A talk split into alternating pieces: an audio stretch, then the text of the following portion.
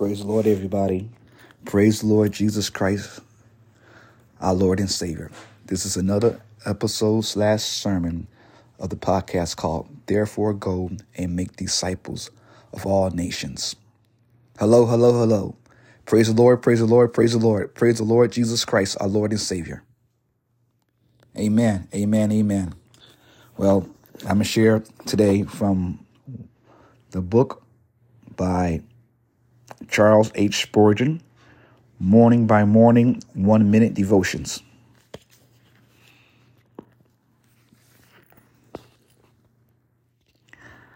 The name of Jesus, February 8th. February 8th is the day, today's date, and the title of this devotional is called The Name of Jesus.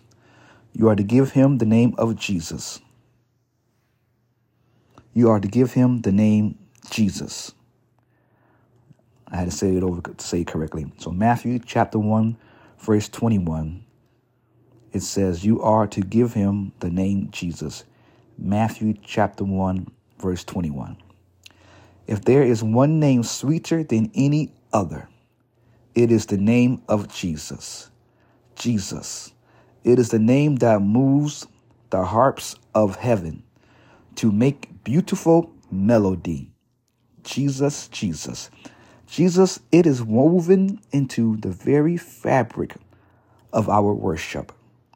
Many of our hymns begin with it, and hardly any, if they are worth anything, end without mentioning it.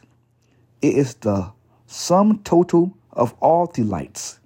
It is the music ringing from the bells of heaven, an ocean of things to think about it gathers up all the hallelujahs of eternity in just five letters Jesus.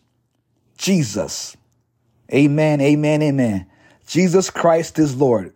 God bless you all. Take care.